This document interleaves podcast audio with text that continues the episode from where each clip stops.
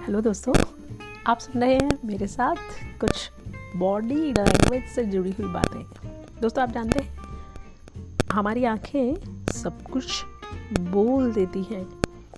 मैं आपको बताती हूँ, आपसे यदि कभी बड़ी गलती हो जाए तो आप क्या करते हैं? अक्सर उसे छुपाने की कोशिश करते हैं ना? पर कहते हैं, गलतियाँ छुपाए नहीं छुपती। हाँ चाहकर भी आप उन्हें नहीं छुपा सकते। गलतियाँ पकड़ में ना आ जाए। इसलिए या तो आँखें बचाकर निकल जाना चाहते हैं, या झुकी आँखों से आप सच को छुपाने की कोशिश करते हैं।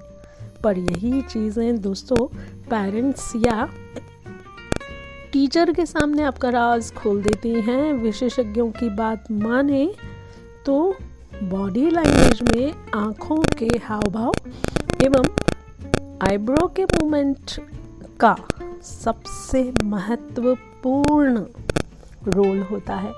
तो ध्यान रखिए क्योंकि आपकी आँखें बहुत बोलती हैं और आपकी बातों को बता देती हैं।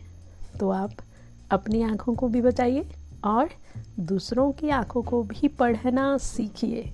चलिए मिलते हैं और ऐसे ही एपिसोड में। Tata bye take care see